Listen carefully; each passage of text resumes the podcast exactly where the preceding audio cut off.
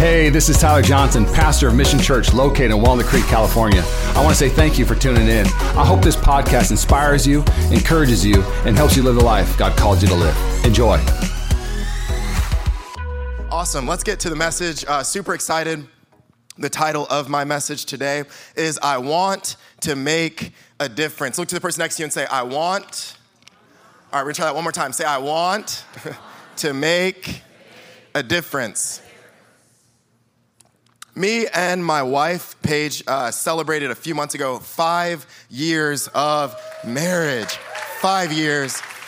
So, love my wife so much. She's here, right here. She opened service. It's such a great job. I was so ready to worship. It was great. Um, and there's a few things, if you've been married for any amount of time, um, that you know that you end up finding things out about yourself um, that you didn't know. That you didn't know. Um, now, because I wasn't born yesterday, um, I'm gonna only share things about myself, um, things I didn't know. Um, I may have only been married five years, but I ain't no fool. I ain't no fool. so, one thing that I've learned about myself uh, is that I am not one of those people that, uh, as some people would say, like to show up to things on time. Like, that's not. That's just not me. Um, I've, I've realized that. And I realized that because my wife is like, she loves to show up on things on time. So for example, let's say she has a coffee meeting at 9:30. 9:30 to her means at 9:30, maybe even 9:25, she's at the table, coffee ordered, she's prayed before she got there, she's ready to minister, she's ready to pastor, and she's ready right when the clock strikes 9:30. Now, for me, 9:30 means I just got to be on the way. Like I just got to can I can I shoot a text at 9:30 I'm almost there and not be lying. Like that's that's on time. Like can I be telling the truth if I'm if I'm on there? Alana said amen. And and some of us know why. And if you don't, you'll find out later than everyone else because she's always late. Just kidding. Um, that's one of the things that I learned is I just can't show up on time. On time. Another thing that I learned, uh, and this might be some of us, is it's very very hard for me to share food. Like anyone anyone else. Like it's very now now where where my food shares at? Like yeah, you just love sharing food. You just love it. Now I'm gonna assume the reason you love sharing food is because the food you're sharing might not be yours. Like you might be, oh, I love sharing your food. It's great. I do not love sharing food. Like, where's my people who don't like sharing food at? Just raise your hand. Yeah, yeah, yeah. I do not like sharing food. Have you ever noticed, and I guarantee this has happened to all of us, to where you're ordering food and now DoorDash is like the thing. So you order DoorDash and you ask, hey, do you, do you want any, we'll say fries. Do you want any fries? No, no, I'm, I do not want any fries. I'm not that hungry. Now, are you, are you sure? Because we can order you some fries. Like, that's cool if we order you some fries. No, no, no. I'm not that hungry. It's fine. It's fine. Are you sure it's fine? It's fine. And then you're at the table and you're eating and you pull the fries out the bag. And now, if you don't like to share food, you know the look. Like, there's a look before the person's about to ask you for some of your food and they give you that look, and it's like, can I have a fry? It's like the hardest thing in the world. I was thinking about this the other day. Why is it so hard for me to give people like a fry? Like you feel like you're the most generous person in the world. Like I may as well be like Daddy Warbucks. Like I'm literally like the most generous person. Here you go, one fry.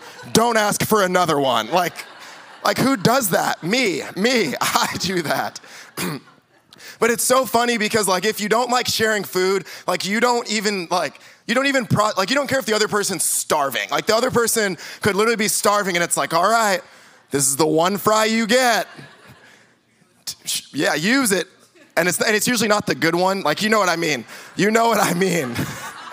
you know exactly what I You can have this one, the one I was to keep in the bag anyway. Like you got it.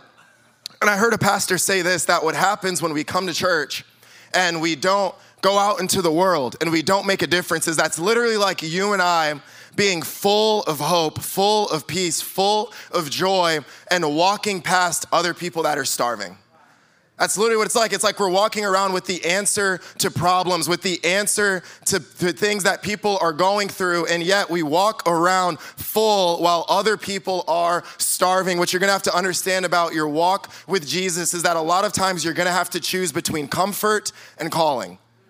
That's usually what the choice is. Do I wanna stay comfortable or do I want to walk in my calling? So, if we're going to be people that want to make a difference, we have to choose calling over comfort. We have to be people that walk in calling. And there's a story in the Bible where a guy has to kind of make the same decision. And the story is about a man named Elijah.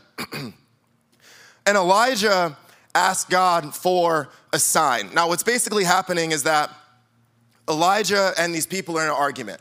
They're saying, hey, our God's real. Elijah's saying, no, my God's real. And they're arguing and they're back and forth. So Elijah decides, okay, here's what we're gonna do. We're gonna put down an altar and you call fire down from your God. And if your God lights the altar on fire, then your God's real. But if my God lights the altar on fire, then my God's real. So the other people are trying and they're doing all that they can. The Bible even says, I didn't, I didn't share this with our students when I shared a similar message. They start cutting themselves up. They're like, we got to do whatever we have to do in order to bring fire, and nothing happens. And then all of a sudden, Elijah prays. And he says, God, these people, they don't believe in you, they don't honor you. Would you show them that they're real? And he asked God for a sign. Have you ever asked God for a sign before? Like, God, show me if this is the right person for me. God, this parking lot is mighty full right now.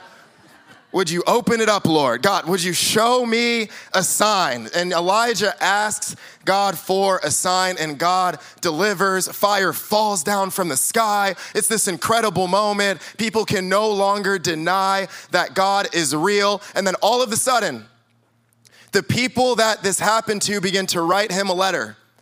And the letter says, Hey, Elijah, we didn't really like that you did this that much. So, because of that, we're gonna kill you. Yeah, zero to 100. Like when you get canceled in the Bible, you don't lose followers, you lose your life. Like that is like, it's a big deal. It's a big deal. So Elijah goes on the run, and the Bible even tells us, or, or scholars even believe that he begins to go through depression. And there's this moment where he's sitting under a tree and he's there and he's literally praying, God, would you take my life? So do what he says. Elijah, who was just faith filled, who was just fired up, who was just doing amazing things for the gospel, is now saying, God, would you take my life? And he ends up going to this cave. And in 1 Kings 19, 9 through 18, it says, There he went into a cave and spent the night. And the word of the Lord came to him, What are you doing here, Elijah. He replied, I have been very zealous for the Lord God Almighty. The Israelites have rejected your covenant, torn down your altars, put your prophets to death with the sword. I'm the only one left. And now they're trying to kill me too. The Lord said, Go out and stand on the mountain in the presence of the Lord, for the Lord is about to pass by. Then a great and powerful wind tore the mountains apart, shattered the rocks before the Lord, but the Lord was not in the wind. After the wind, there was an earthquake, but the Lord was not in the earthquake. After the earthquake came a fire, but the Lord was not in the fire. And after the fire came a gentle whisper. Let's pray one more time before we get into the message. God, I thank you that you're a God that wants us to make a difference that you want us not to leave the things that you've called us to do here. That you don't want us to leave, God, the healings that we get here, but you actually call us to go out. Go out and make disciples. Go out and teach people the word. Go out and baptize people of God. So may we be people that go out. May we be people that go and make a difference everywhere in our lives. In Jesus' name, amen. So, for the next 20 to 25 minutes, um, I really just want to talk about how do we make a difference? How do we make a difference? And I think that there's two reasons, if you're taking notes, why we don't make a difference. And the first one, I think, comes from this first part in the story. And there was this study done on Olympic gold medalists, and I might have shared this before, but basically, what they ended up finding out was that Olympic gold medalists eventually are usually very subject to depression. And they found out that the reason why is because what happens is you spend your entire life trying to go after this gold medal, and then once you get it, you don't know what happens next. One Olympic gold medalist even described it as spending your entire life trying to climb a mountain, working hard to climb a mountain, doing everything you can to climb a mountain, and then you get there and you enjoy the view for about 10 to 15 minutes, and then you have to walk back down. So, what this shows me is that it's very, very hard to bring the emotional high from a lot of our lives to the darkest places of our lives. And Elijah has now just had an emotional high moment. Like, this is the services of services. This is the Easters of Easter. Fire has just fallen down from the sky. Like, if I just prayed, God, make fire fall down from the sky, and it happened, we could all leave. There would be no reason for me to be here, and it happens. But what Elijah finds out is that it's very, very difficult to take the emotional high that you had in the crowd with you to the cave. It's very, very difficult. You see, Elijah's faith filled on a Sunday, but he's going through depression on a Wednesday.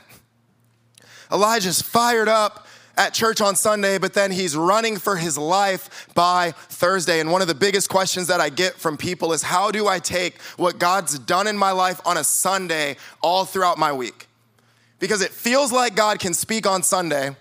It feels like God can heal on Sunday. It feels like God can do amazing things on Sunday, but it doesn't feel like God can speak to my Wednesday. It doesn't feel like God can do things throughout the week. And the reason why it's so hard to make a difference is because of point number one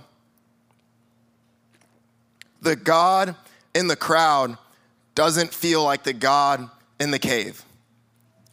The God in the crowd just doesn't feel like the God in the cave. Have you ever felt like this before? To where it feels like God can really only do his special healings, his special words, his special moments for the little bit of time that you and I spend together on a Sunday morning. And then all of a sudden you go home and the anxiety that you thought you were freed from begins to come back, or the addiction that you thought you put behind you begins to come back. Or the things in our lives that you thought you were healed from begin to come back throughout the week. And what's interesting is that our natural reaction is there must be something wrong with me, or there must be something wrong with the church. Those are usually our two responses. There must be something wrong with me. I must not be able to feel it anymore because of the decisions I made this week. I must not be able to worship the same way in church because of what I said to my spouse this weekend, because of what I've done. I feel like it must be me. Or our response is, I feel like it must be the church. Have you ever found yourself in one of those conversations before? You know, where you're sitting there with someone and they start saying, Do you remember when church was so good? When they used to sing that song. Oh, do you remember when the, when the preacher used to give you the goosebumps?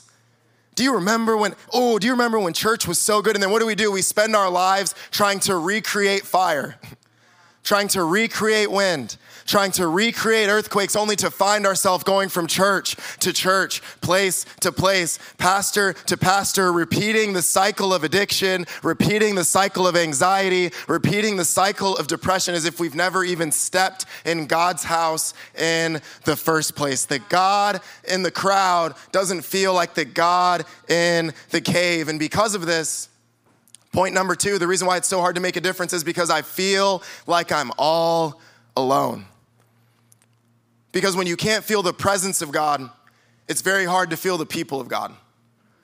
That's what you have to understand today is when you can't feel the presence of God, it's hard to believe that there are people for you, that there are people around you. How do I know? Because in verse 12,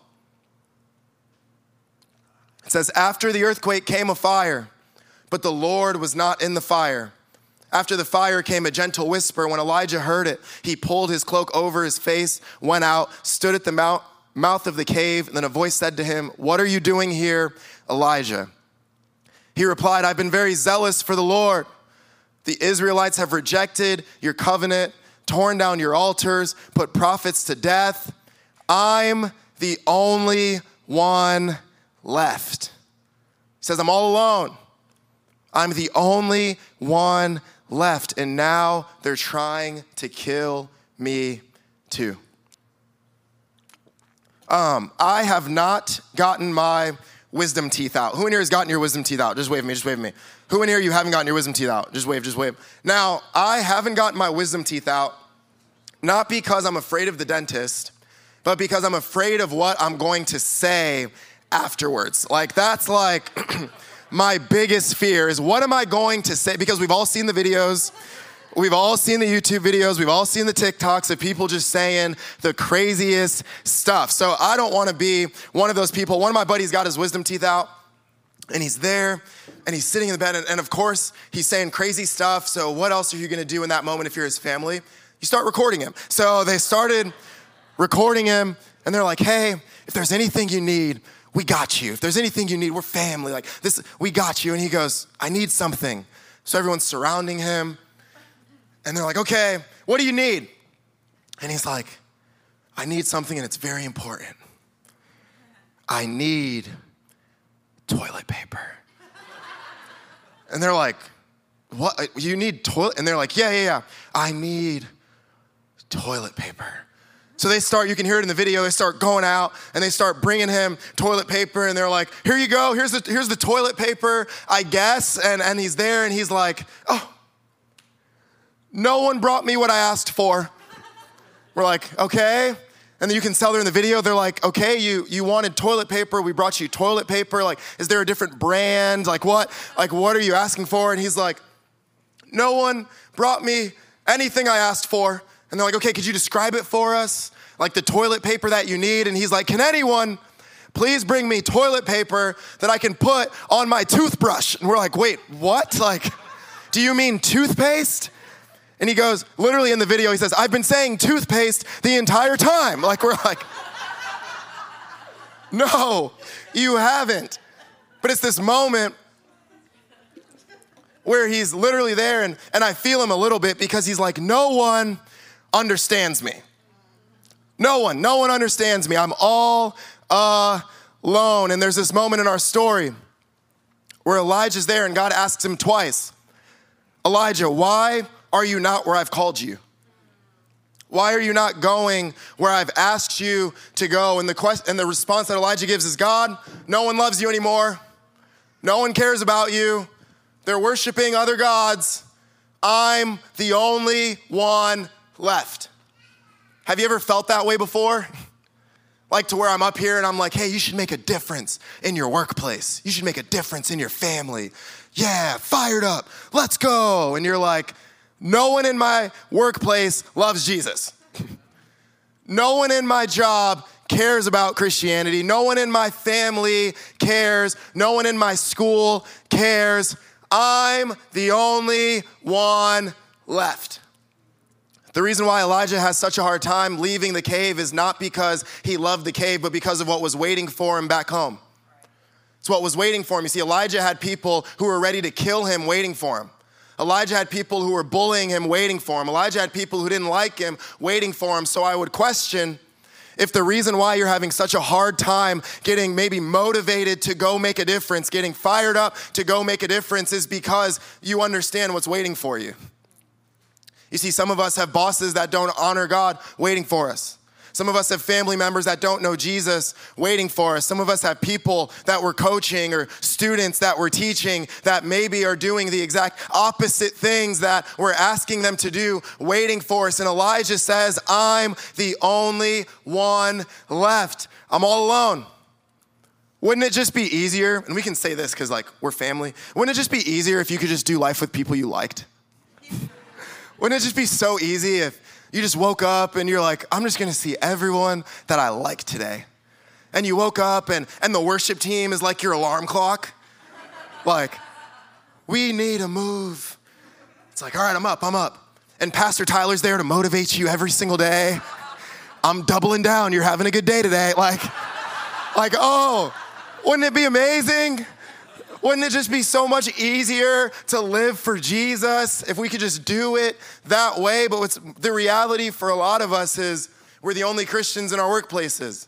We're the only Christians around. We're the only Christians that maybe we even know outside of people in this room. And it's like, God, people don't love you. God, people don't care about you. God, I'm the only one left. But what I love about God is He doesn't leave Elijah in his isolation.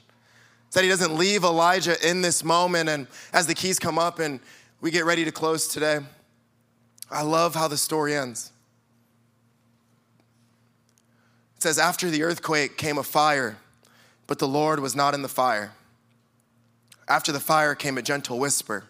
When Elijah heard it, he pulled his cloak over his face and went out and stood at the mouth of the cave. Then a voice said to him, What are you doing here, Elijah? The Lord said to him, Go back the way you came. The reason why you can go back, I have two points, and then we're going to close today. The first one is God is with me. The reason why you can go back is because God is with me. Now, growing up, um, I was the most like stereotypical little brother like ever. Like I'm the baby of the family and I was like the stereotypical little brother. Is anyone here like you're the baby of the family? Yeah, yeah, yeah. Yeah, it's okay. Yeah, yeah. And and you know what? Growing up, maybe we did get what we wanted and that's okay. That's okay. let's let's normalize that. Let, let's let, let's make that okay. Like I feel like I always had to argue, no, I didn't. I did. And it's fine. And it's fine. Where are the, where are the middle children at? Anyone? Middle child? Yeah, yeah, yeah, middle child. You will never meet anyone more frustrated than a middle child, ever. And, and I figured out why. I know why. I know why. It's because at one point, you were the baby of the family. That's what it was. At one point, you got everything you wanted. So it's like if you came up to me and like for the for like literally probably 10 to 12 years of your life, anytime you asked me a question, I just said, "Yeah." Hey, can I have a dollar? Yeah. Hey, can I have ice cream? Yeah. Hey, can I have pizza? Yeah. And then all of a sudden, like 12 years, after 12 years of this rhythm, you ask me and I'm like, oh no, actually that's for your little brother today. Like, I get it. And then there's the oldest. Where's the oldest at? yeah, I'm totally convinced that, you know, if you're the oldest, your parents probably just tried stuff, you know? Like, Let's go for it. Like, I'm fully convinced that if you're the oldest and you like catch up with your scrambled eggs, like, they were like, let's just try it. Let's just try it. Now, there would always be these moments though where and I and I shared this with our students to where you're at home and I want you to envision like you're 13. Terrible year. Just kidding. Just kidding. if you're 13 in the house, come to youth. We'd love to have you. Um, if you're, thir- uh, you're 13 and you go home and you just got home from school and you're ready to put on like that show, like you know that show, like whatever that show was, whether it was, you know, Saved by the Bell, like Fresh Prince, like whatever that show was, like you put on that show when you're ready and you're like, I can't wait to go home and watch my show. Like it's about to be awesome. And then you go home and you walk into the living room and all of your sibling stuff is all over the place, like just everywhere.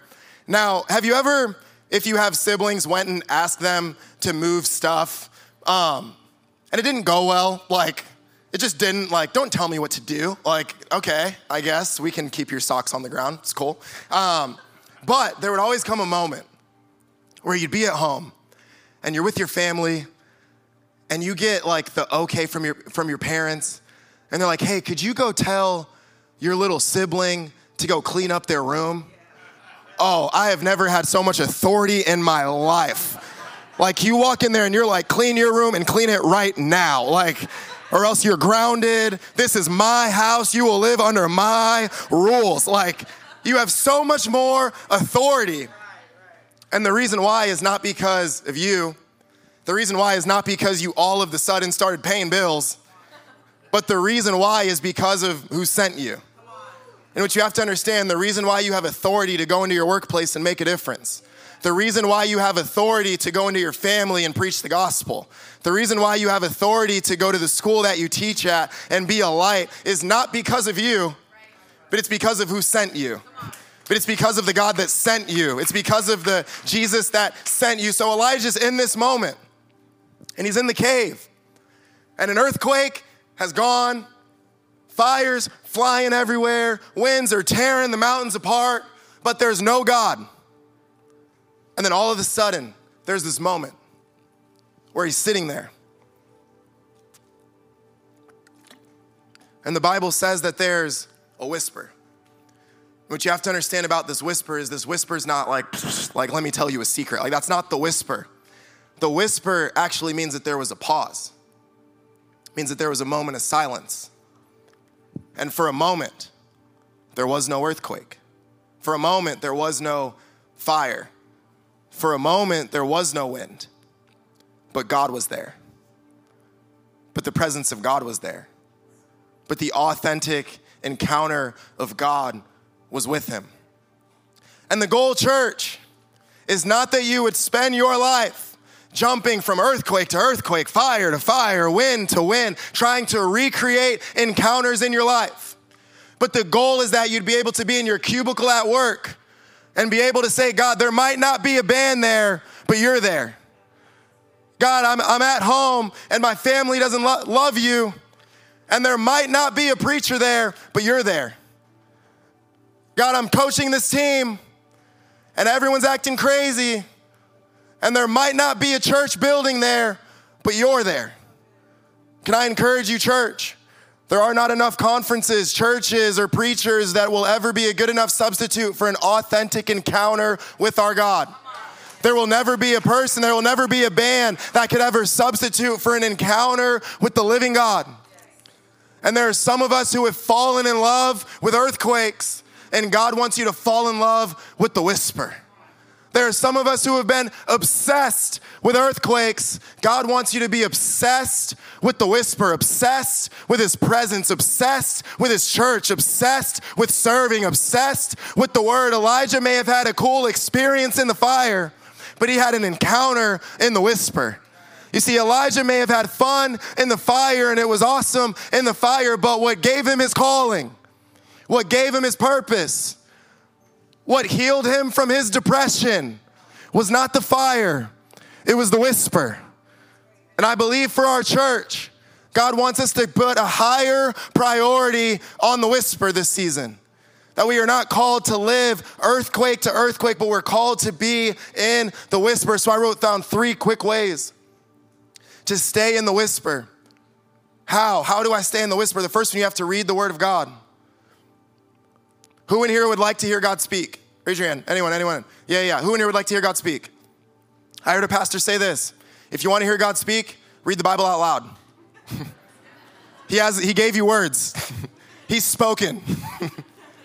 read the Bible out loud. There's even some statistics, and we've shared them at church before, but I just felt it so important to share again that when you go from three days to four days of reading your Bible a week, it's dramatic. It's dramatic what happens when, when you go from four to three to four, two to four what happens? You have 57% lower odds of getting drunk, 68% of lower odds of sex outside of marriage, 61% lower use of pornography, 74% lower odds of gambling. So if you struggle with addiction, greed, or any of those things that I just listed, read the word.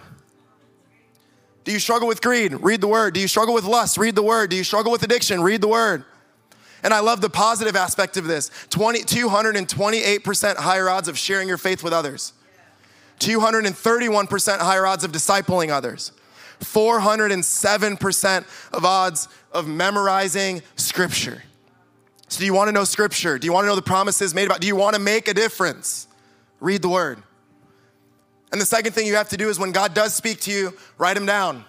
Write down what he says. The Bible says in 1 Timothy 1:18, Timothy my son, I'm giving you this command in keeping with the prophecies once made about you. Why? So that by recalling them, you may fight the battle well. Are you going through a battle? Write down the words of God. Write down the things that he's told you. Why? So that when you feel like you can't do anything in the world, you can remember, no, I'm called. Jeremiah 29.11 I know the plans I have for you. John 3.16 I'm loved. When the world tells you that you're not, lo- you're loved. Write down what he spoke to you. And the last one is pray. 2 Corinthians 7:14, if my people, which are called by my name, shall humble themselves and pray. Not and post. And pray. And seek my face and turn from their wicked ways. Then I will hear from heaven, forgive their sin, and heal their land. Doesn't that sound good? I'll hear from heaven, forgive your sin, heal your land. What's the what's how do I do that? How do I get there? Pray. You have to pray. Prayer can do things that you cannot do on your own. Prayer can bring hope that you can't bring on your own. Prayer can bring joy that you can't bring on your own.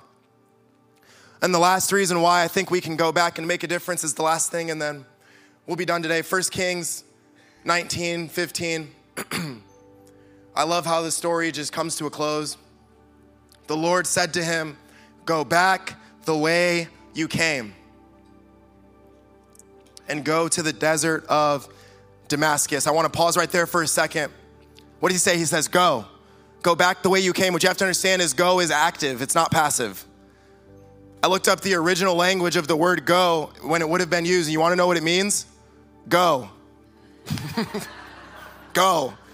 Go, go, go make a difference. Go make disciples. Go. The Bible should lead us, lead us to action. It is not supposed to be passive. It is not supposed to be a pick me up. It should lead, lead us to action. And then it finishes and it says, When you get there, anoint Hazael, king over Aram.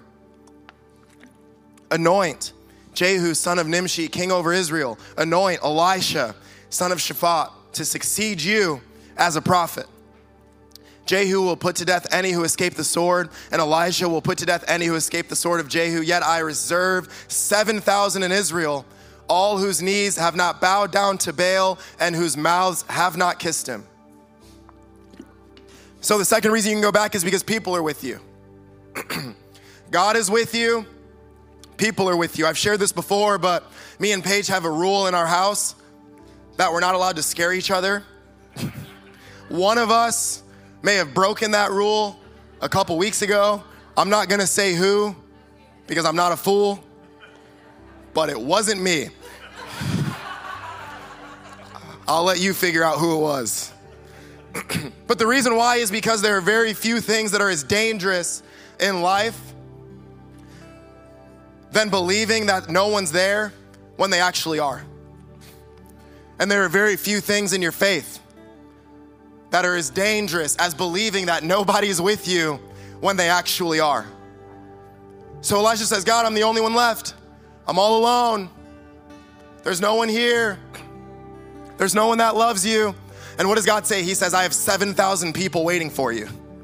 I have 7,000 people waiting for you to go back. I have community for you. I have purpose for you. I have people for you. You want to know who was in that 7,000? We just read his name, a man named Elisha.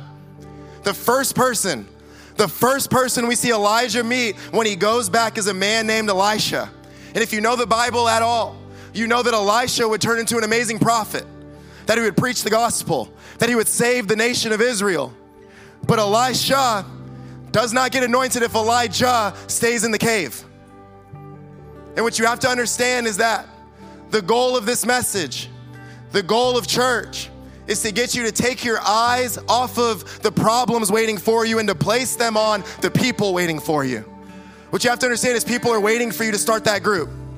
People are waiting for you at your job to make a difference. People are waiting for you in your school to preach the gospel. People are waiting for you in your family to invite them to church. And I believe in this next season of our church, God's not asking us to stay back. God's not asking us to stay quiet. God's not asking us to stay in the cave, but He's asking us to say, hey, I'm too anointed for the cave. I'm too called for the cave. I have people waiting for me. I got family members waiting for me. I got people in my school waiting for me. You want to know what the Bible says in John? The Bible actually tells us that light will shine in the darkness. And the Bible actually tells us that it is impossible for darkness to overcome the light. So, are you going to a really, really dark workplace? Praise God that the light's going with you. Are you going to a really, really dark home? Praise God that the light's going with you. Are you going to a really, really dark family? Praise God that the light's going with you. But can you go back? Can you go back not to gossip? Can you go back not to be quiet? But can you go back? Why? To make a difference. And if you want to make a difference, it's going to have to be active. It can't be passive, but God's calling us to go back. Come on, let's stand to our feet. And we're going to close. And we ask this question every single week if you've never accepted Jesus into your heart. we say this means two things. The first one is Jesus, I want you in my heart. That there are things in my heart that I need you to take out. There are things that aren't in my heart that I need you to put in. And the second thing we say is, Jesus, I want you in my life. There's habits I have, there's things that I do, and I don't want to continue to be my own Savior, but I want to accept a Savior. And if that's you with every head bowed and every eye closed, I'm going to count to three, and I want to ask you to raise your hand. I'm not going to ask you to share anything. I'm not going to ask you to tell your story. I just want to know who I'm praying for.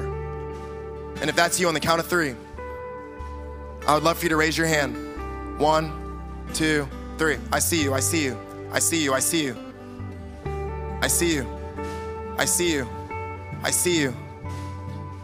I see you. Give you a couple more seconds. I see you. You can put your hands down. The second thing I want, I want us to open our eyes because I want us to see that we're not alone. But if you're here and you want to make a difference, that you got to go home to some things, that you got some people waiting for you, can I encourage you? As I was praying over this message, I really do believe that God wants even this message to equip you to go back. That it's time to go back. Some of you, you've stayed in the cave, it's time to go back.